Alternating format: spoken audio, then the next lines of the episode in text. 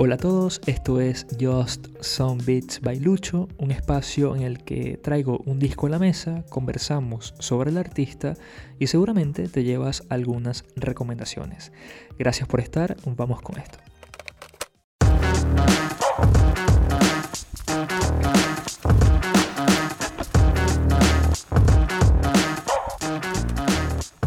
Hola, hola, sean bienvenidos al tercer episodio de Just Some Beats by Lucho. La tercera vez, el tercer mes del año, llegó marzo y sale episodio. Gracias por llegarte, gracias por estar, te agradezco que hayas escuchado los anteriores. El primero fue de Bob Marley, hablamos de su disco Legend, hablamos de su documental sobre su 75 aniversario que está en YouTube. En el segundo, en febrero, hablamos de Residente, hablamos de su documental Residente, de su disco Residente, eh, su primer disco como solista. Me imagino que pasaste por su discografía, así como pasaste por la discografía de Bob. Y en el tercer episodio, en el de hoy, en el de marzo, en el de este mes, pues traigo a la mesa un artista que a mí me gusta mucho, que sigo su música desde que tengo 16 años, 17 años creo yo, y que bueno, lo vamos a, a desglosar acá en el episodio de hoy. Pero primero quiero que, bueno, pases por mis redes sociales y me sigas, Lucho Profile en Instagram, en Twitter, en YouTube. Eh, suscríbete al canal de YouTube para, bueno, nada, yo voy a ir subiendo ahí este, este episodio en formato video. Estoy intentando hacer otros videos para subirlos al canal.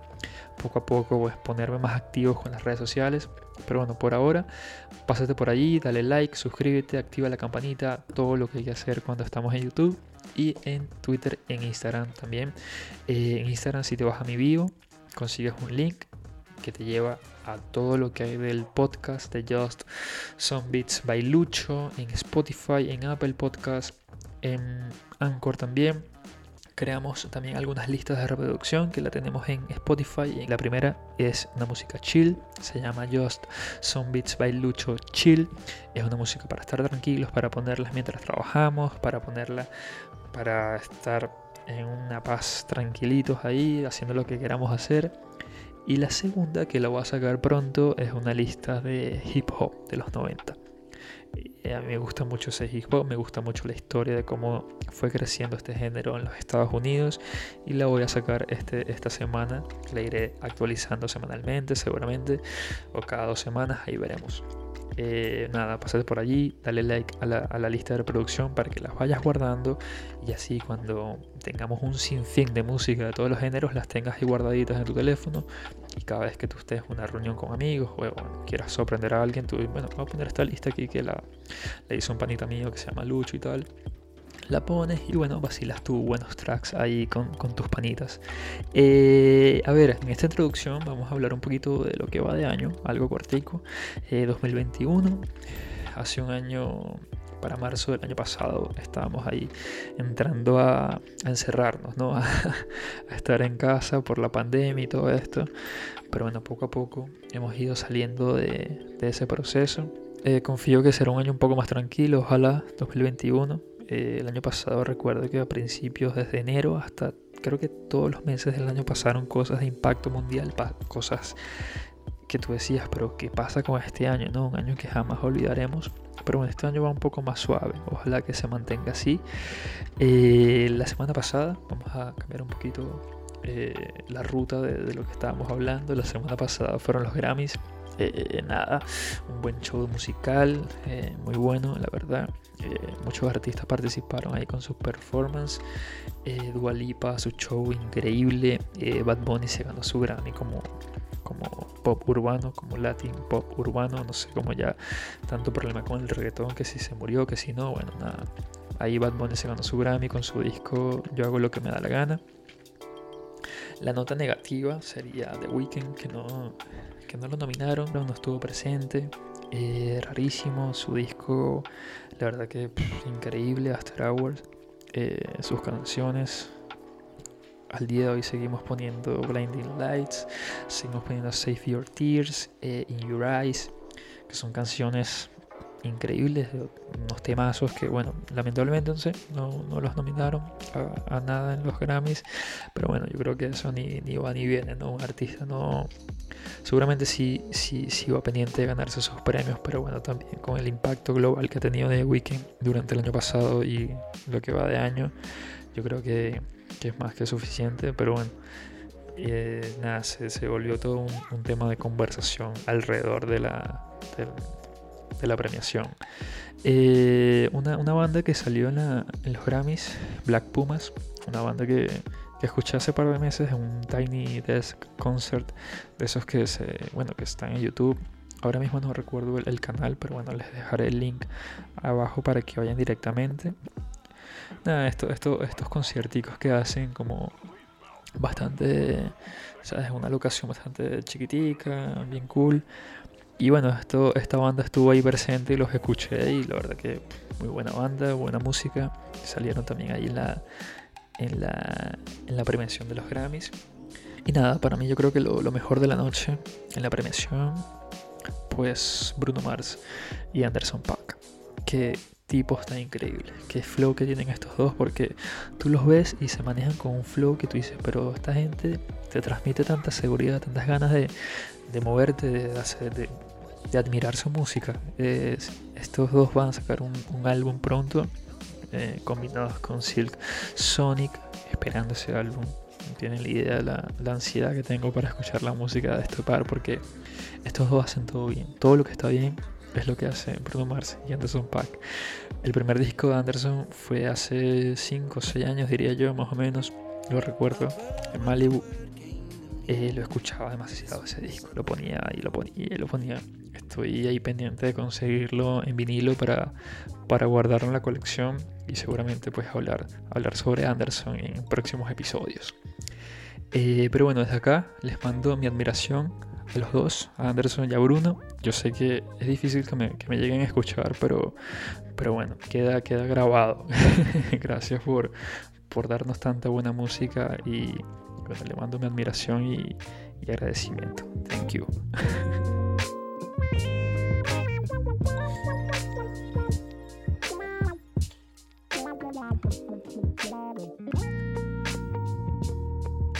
Bueno, vamos con el episodio, el episodio de hoy. Eh, vamos a hablar del artista que traje a la mesa, a lo que vinimos, a hablar de música y a hablar de, un disco. Eh, hoy traje a la mesa al señor Mr. Bruno Mars, un cantante, escritor, compositor, crack, un tipo que llegó a nuestras listas, diría yo que en el 2010, y, y bueno, que se ha mantenido allí cada para cuatro o sí, cada dos, cuatro años saca un disco nuevo. Ahora mismo estamos esperando este disco en colaboración con Anderson Pack. Pero bueno, desde el 2010 ha estado en, el mundo de, la música. Pero bueno, vamos a repasar un poquito su historia. Estuve revisando algunos artículos, eh, historias, entrevistas. Y, bueno, Bruno viene de Hawái, un tipo que viene de, allá, de Honolulu. Eh, familia musical, desde muy pequeño sus raíces marcaban lo que sería, ¿no? Un tipo que tocaba instrumentos desde los 4 años, 5.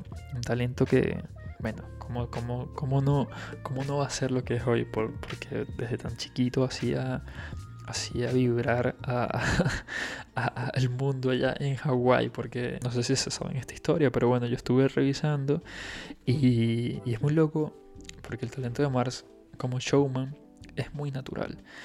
Y me di cuenta porque también revisando algunas presentaciones que ha hecho Bruno, pues te das cuenta que es como demasiado sencillo para él montarse la tarima y hacer lo que hace. En el par de Super Bowls en los que ha participado como artista eh, invitado, tú lo ves y dices, wow, pero este tipo es un showman en serio. Y, bueno, tiene mucho que ver que desde muy pequeño pues estuvo mezclado con, con la música. Su familia, como los dije, eh, una familia musical su padre era un percusionista de Brooklyn y se mudó en los años 70 a Hawái y allí consiguió trabajo tocando tambores en el Hilton de allá, de Waikiki. y allí conoció a la madre de, Bruno, Bernadette. Y esta, y esta señora es una cantante, bailarina de hula que se había mudado con su familia desde Filipinas cuando era niña. Y bueno, y ahí la combinación hace que el artista sea lo que es. Cuando nace Bruno, se convierte esto como en un, en un espectáculo familiar. Y me da risa porque es como lo que, lo que pasa en Las Vegas, ¿no? De repente cuando tú ves. Eh, estos artistas que tienen como residencia en Las Vegas y tienen como un show durante como seis meses, no sé, tienen como una, un show específico durante tanto tiempo en un hotel o un casino de Las Vegas, ¿verdad? Pues esto es lo que pasaba con la familia Bruno en, en Hawái, en el Hilton. Eh, cuando nació Bruno, como les decía, pues convirtieron esto en un espectáculo de toda la familia. Su padre dirigía la banda, su madre cantaba con algunos tíos, su hermana mayor y su hermano menor también hacían apariciones y Mars eh, imitaba a Elvis Presley. Y luego leyendo en, esto, en alguno de los, de los artículos que vi, pues eh, Bruno decía que crecer cantando canciones del rey en el teatro musical del hotel seis noches a la semana, pues sería un es fue un gran entrenamiento para, para el artista, para él. Y dice, cito, yo vengo de la escuela del entretenimiento, de zapatos de charol y pelo procesado. Y crecí actuando para turistas. ¿Sabes? Él creció actuando para todo el mundo que llegaba a, a Hawái tenía que entretener a todo el mundo, no solo a los negros, ni a los blancos, ni a los asiáticos o a los latinos. Tenía que saber hacerlo para cualquiera. Cualquier que llegara a Hawái iba a verme a mí y yo tenía que hacer un buen trabajo. Bueno, bien que lo hizo porque hoy en día lo vemos cuando se sube a cualquier escenario y la rompe entera, ¿no?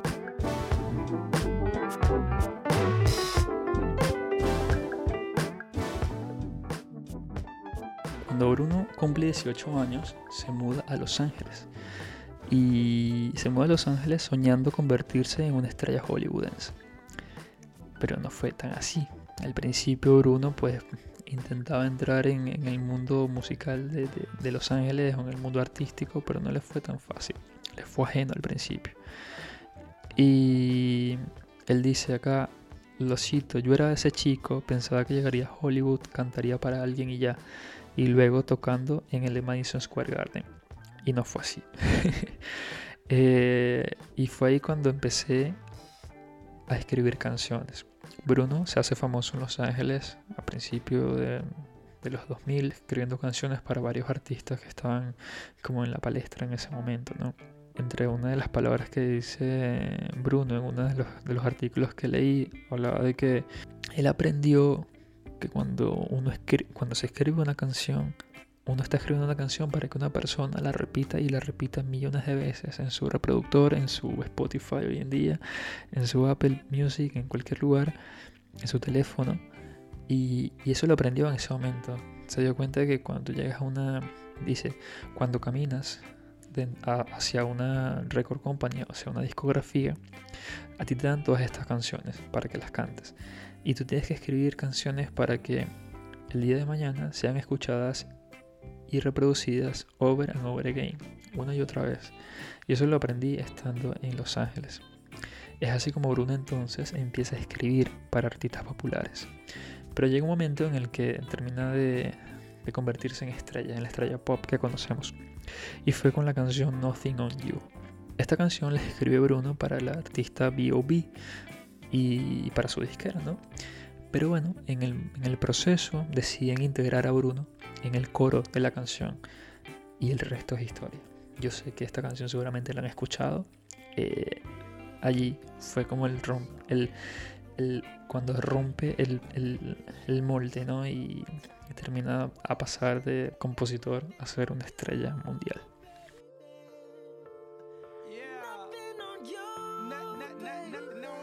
Quiero recomendarles un reportaje, este reportaje que, que más o menos es como que en el que me estoy basando para hablar sobre, sobre toda la historia de Bruno, que es un reportaje del 2016 hecho por la revista Rolling Stones. En este reportaje eh, entendemos la vida según Bruno, así se llama el, reportaje, el título del, de, la, de la historia del artículo se llama La vida según Bruno. Y en el 2016 Bruno estaba por terminar su tercer álbum eh, su tercer álbum que sería 24K, que fue un álbum que bueno, también rompió todo, todos los récords en todos lados. Pero bueno, para el año 2016 Bruno estaba por terminar este álbum y, gracias a este trabajo que hizo el periodista para esta revista, pues nos adentramos en el, en el proceso de cómo, de cómo terminó por crear este álbum luego de pasaron cuatro años desde su último trabajo hasta este momento de que sacó que sacó este disco. Estoy buscando el disco anterior, que no me acuerdo el nombre, pero ahora mismo un Orthodox Jokebox. Sí. Que sacó en el 2012. En el 2016 sacó 24K. En, en, este reportaje, pues, como que echan la historia de, de, cómo pasó mucho tiempo desde que Bruno hizo su último disco a este momento, en el 2016. Y entre las frases que deja es como que a mí como que se me olvidó cómo, cómo son los ajustes, cómo son, cómo es rehacer, cómo es hacer la canción y tal. Y dice, en este momento hemos llegado al punto en donde estamos perdiendo la cabeza. Mi ingeniero se está volviendo loco, me quiere matar. Este proceso es muy extraño. Sentarse en una caja helada a intentar inventar canciones. Y así fue como, bueno, luego de cuatro años empezó a hacer este disco y lo terminó por entregar. En el 2016 nos dio esta música increíble, donde hay canciones como Versace on the Floor, 24K eh, Magic, Shonky, Finest, eh, canciones buenísimas.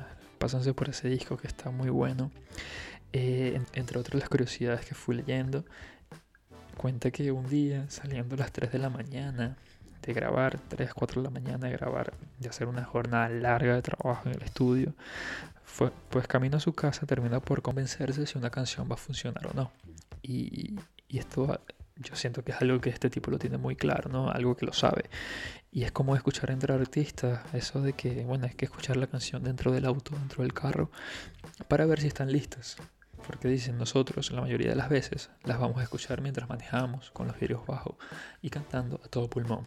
Eso lo, digo yo, ¿no? Muchas veces sí, obviamente cuando estamos en, el auto, pues ponemos la canción y la vamos escuchando, bajamos los vidrios y empezamos a cantar, ¿sabes? Y, y eso como que los artistas lo tienen claro.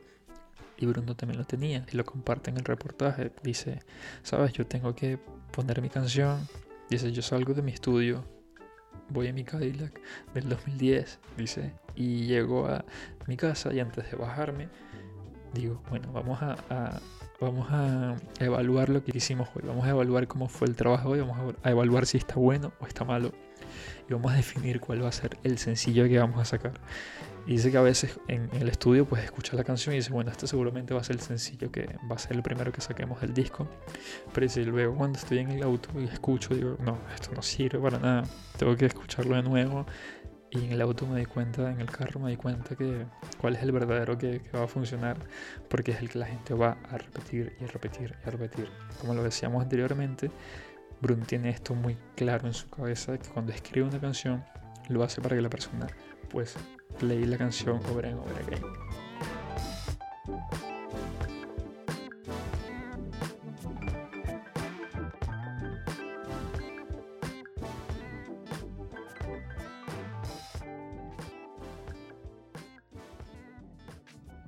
Otra de las cosas interesantes en el artículo eh, salió, mm, yo no sabía, ¿no? Pero bueno, lo, vi en el artículo, era como que hay una canción que, Bruno le grabó a su mamá, estando muy chiquito, con cuatro años.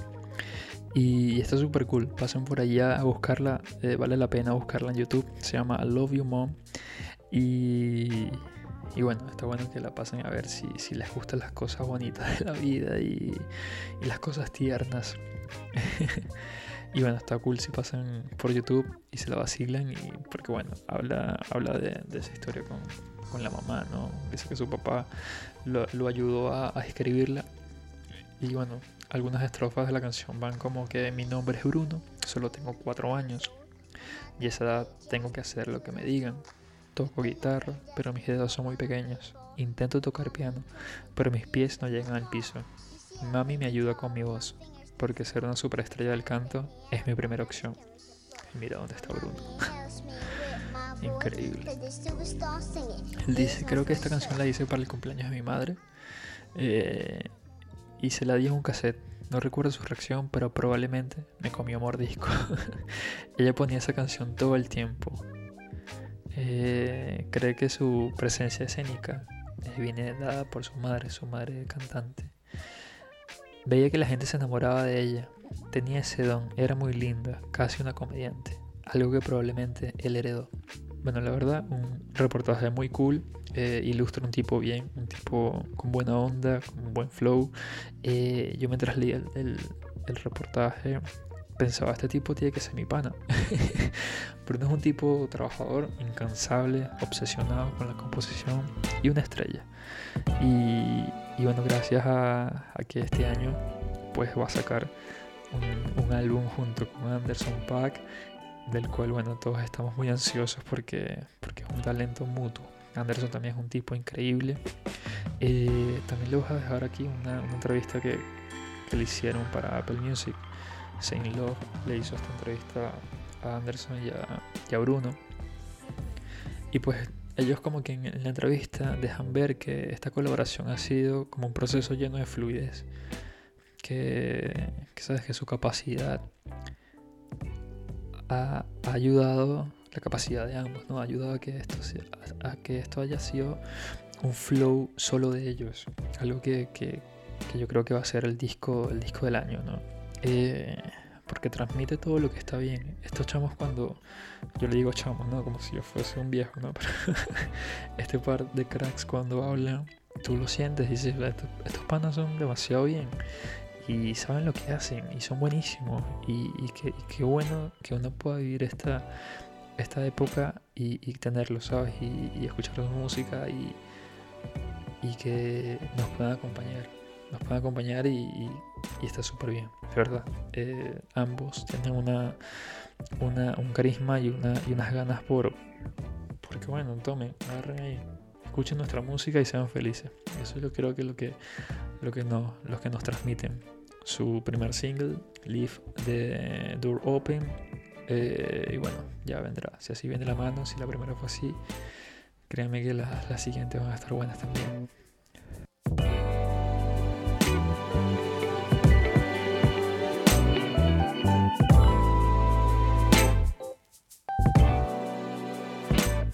Bueno, en esta parte del podcast eh, vamos, vamos a hablar un poquito de, cuando escuché este disco por primera vez y hablamos directamente del disco también. Este disco yo lo escuché en el 2010 al 2011. Eh, me acompañaba en mi trayecto de mi trabajo a la universidad.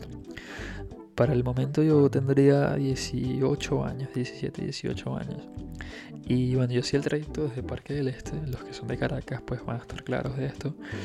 Parque del Este, Estación Miranda del metro, hasta Antímano. De ese lugar hasta Antímano, haciendo la transferencia en Plaza Venezuela, Italia, agarras la, la línea hasta Antímano, es un trayecto a lo sumo de 40 minutos. Y este disco dura 42 minutos. Eh, lo comprobé hace, hace un par de días en Spotify porque decía, es que yo escuchaba este disco completo desde que salía de mi trabajo hasta Antímano. Y bueno, sí, compro, lo, es, eso. Yo, yo, yo este disco me lo sé de arriba a abajo. Yo sé qué canción viene después de cada canción porque era como el disco que siempre escuchaba. Intentaba aprenderme las canciones.